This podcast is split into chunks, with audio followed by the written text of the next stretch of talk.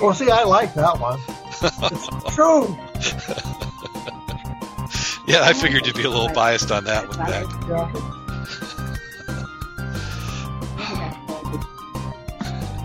So, on that one, on behalf of myself, Mac, Claire, and our absent uh, buddy Jim Kleeman, uh, go out there and get wet. And stay safe. Yes, totally. Keep diving.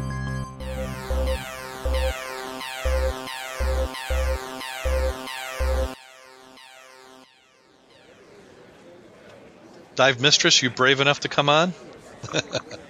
Uh, uh, can you hear me? We can hear you. I can hear you. Oh, hello. How are you? Hi, Claire. Hello, how are you?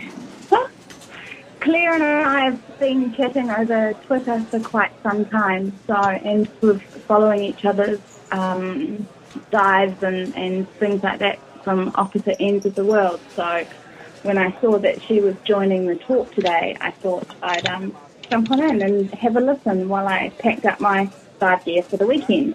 Wow. Uh, thank you for the support. That's really cool. So, so, so you have a lovely New Zealand accent. Thank you. So, uh, so where, where are you diving this weekend? Uh, this weekend I have four advanced open water students and we're heading up to the Poor Knights Island Marine Reserve. Um, we're going out on a, a liveaboard trip, so I've got seven dives planned over two days and I'm just getting uh, some torches ready for a night dive. We're planning on diving, um, night diving the largest sea cave in the world. Nice. Yeah. And I get to do a photography adventure dive um, with one of my divers. So I've organised a camera for her to use for the weekend. Nice. Now, yeah. now in that cave dive, do they have to be cave certified to dive in it? No, no. There's um, access to the surface. Uh, the, the largest sea cave in the world was um, formed when uh, there was a gas bubble explosion. So you can fit about eight boats in it. Wow. Yeah, pretty cool. Um, I think I've got a photograph of it somewhere actually. I'll see if I can post you guys a, a link. What were you guys hunting for at, uh, what is it, that's Werky Point? I saw a little note in here on treasure hunting on April. On April?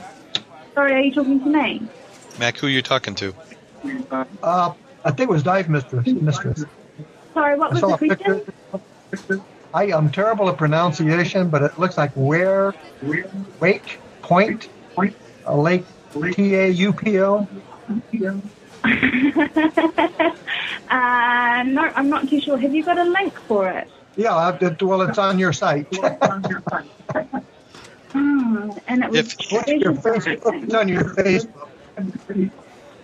on my Facebook page or my website. Uh, it says Dive Mistress Scuba New Zealand, and on the right hand side, it's Jump in the Lake. There's five photos. Yeah, Mac, if you paste uh, the link into Skype, I'll go ahead and paste it on over so she can see it in the TalkShoe. Okay.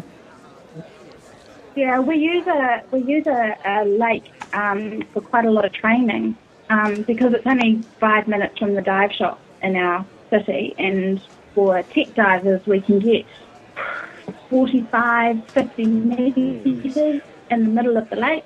Um, but for open water students, there's a, a really good area where we can sort of cruise around six, seven, eight meters. can handle diving in the lake, then they'll be fine. The other item I like about that picture, the Jump in the Lake one, is they've got their golf balls just like we do. so, oh, okay. I know where you mean now. That's um, so that's Lake Taupo. If you're looking at a map of New Zealand and you see the the South Island and then the North Island, Lake Taupo is the lake that's right in the very very middle of the North Island. Um, and again, it was uh, formed from vol- it's a volcanic crater lake. It's beautiful country there. Yeah, it sure is. I love the little fish on the golf ball. I'm just looking at your pictures. teeny tiny fish on the golf ball. It looks really cute. I don't know if you can see that one. It's like a it's a freshwater blenny. All right. It almost looks like and an they're kind of Obi. like And that lake's actually at, at, at altitude, it's about 1,300 metres. Um, so when we were down uh, where we found these golf balls, it's about 32 metres, and I was knocked out of my mind. But the kind of knocked where you just can't stop laughing. Um, and there's a picture of a freshwater koura or a, a small crayfish, and they Yeah. rise up on their tails and snap their pincers, but they're only about as big as your little finger, so they look really funny. No. Yeah. Really cool. See, Mac, it's like it's like every time I talk to somebody, I get two or three more dive sites I got to go. I'm running out of lifespan. Oh, I'm, I'm running out of money. Well, I haven't had the money. That's not. It's not a concern. Zealand always saw have I saw a survey and it was saying every single answer, the main barrier to their doing more diving was money. It's such a shame. Yeah. Well, you know, the the way we look at it here is that you know, it doesn't, uh, if there's a mud puddle deep enough, I'll go and dive in it. So it doesn't stop me from diving. It, it does affect the That's cool. quality of the dives or the distance I travel to a dive. But uh, we, we get dive dives in all the time, and and that's part of the, the premise of the show is to get people to actually get out and dive. Uh, what we run into here a lot is a lot of the dive stores. They want to get everybody to discover scuba, get them trained, Yeah. and sell trips. But what that that that we don't think that's long term to grow the scuba industry because you know people you know they you, you got to you got to get them hooked and you got to get them comfortable. And I just don't think you know a couple discover scuba classes and an open water certification and one dive in a tropical location is enough. You know pe- people get rusty and then they they they're embarrassed to admit it and might not get out and dive again so Yeah, absolutely.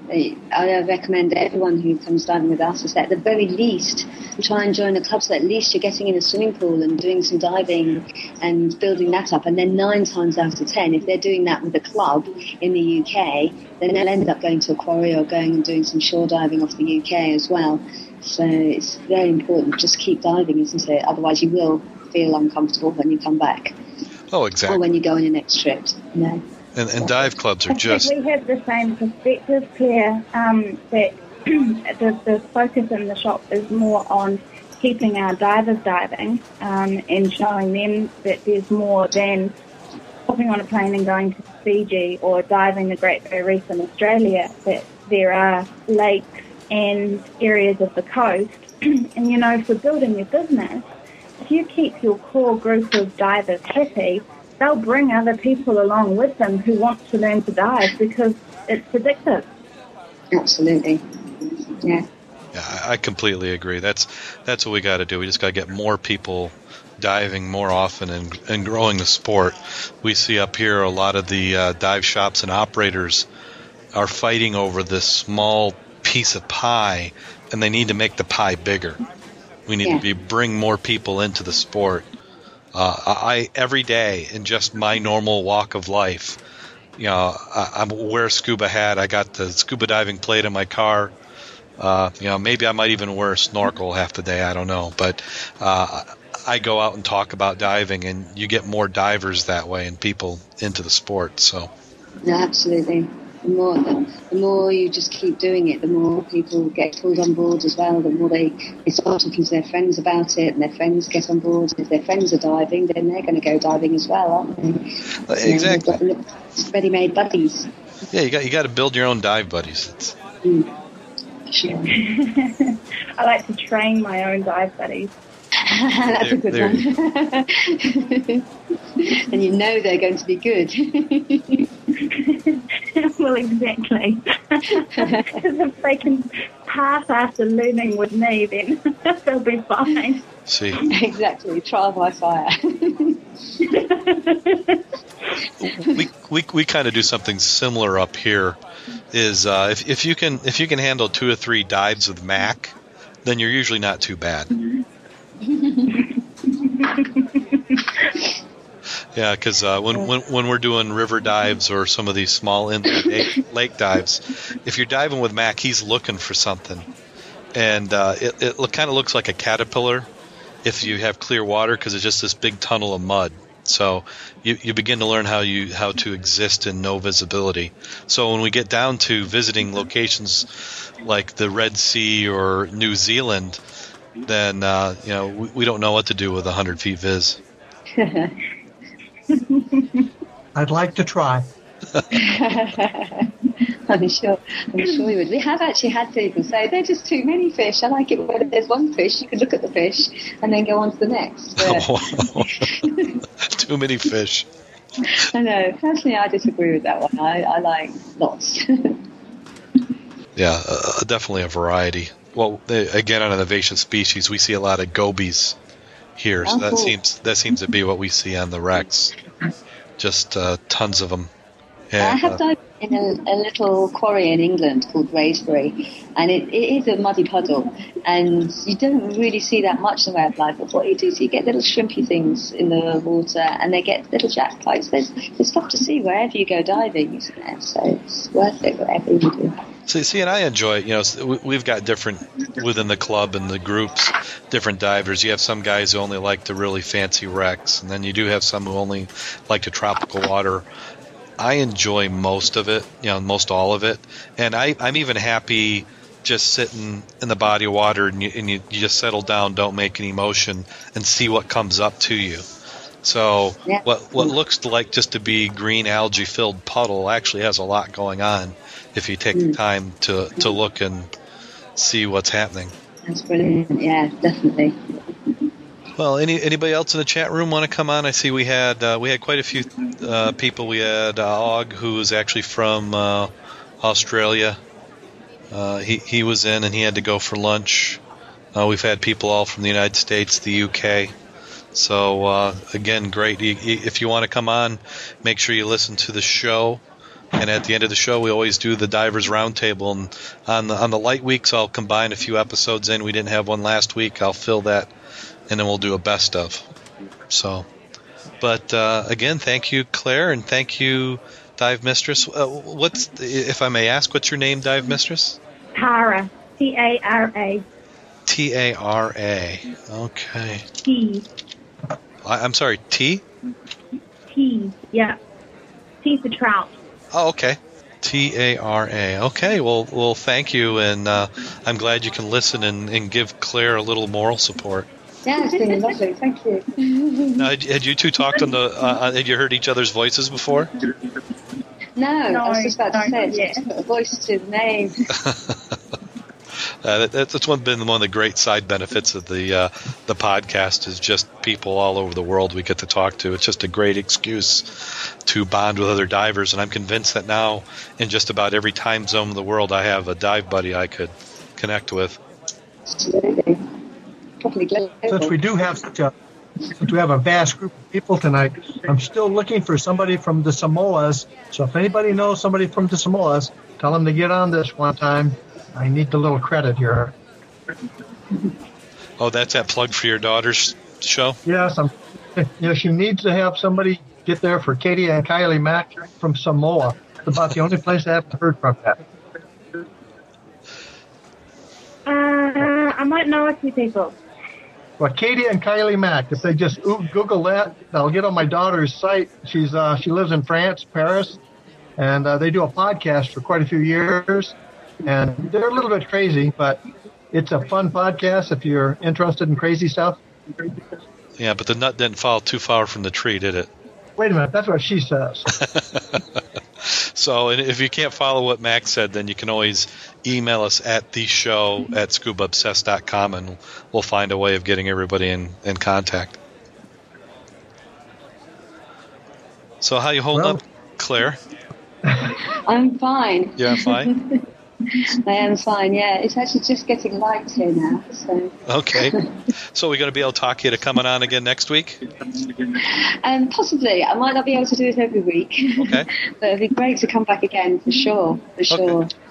Yeah, just just anytime you want, just send me an email and I'll make sure to send out the the notes and everything. And we do a little bit different fork. Uh, this is pretty much a common format, and then we'll rotate. I have different segments that we'll bring in, and then we have some dive industry people who will do. So we're going to be getting. Uh, hopefully DUI and whites and some of the equipment manufacturers and uh, on and just good excuse to keep talking about the industry.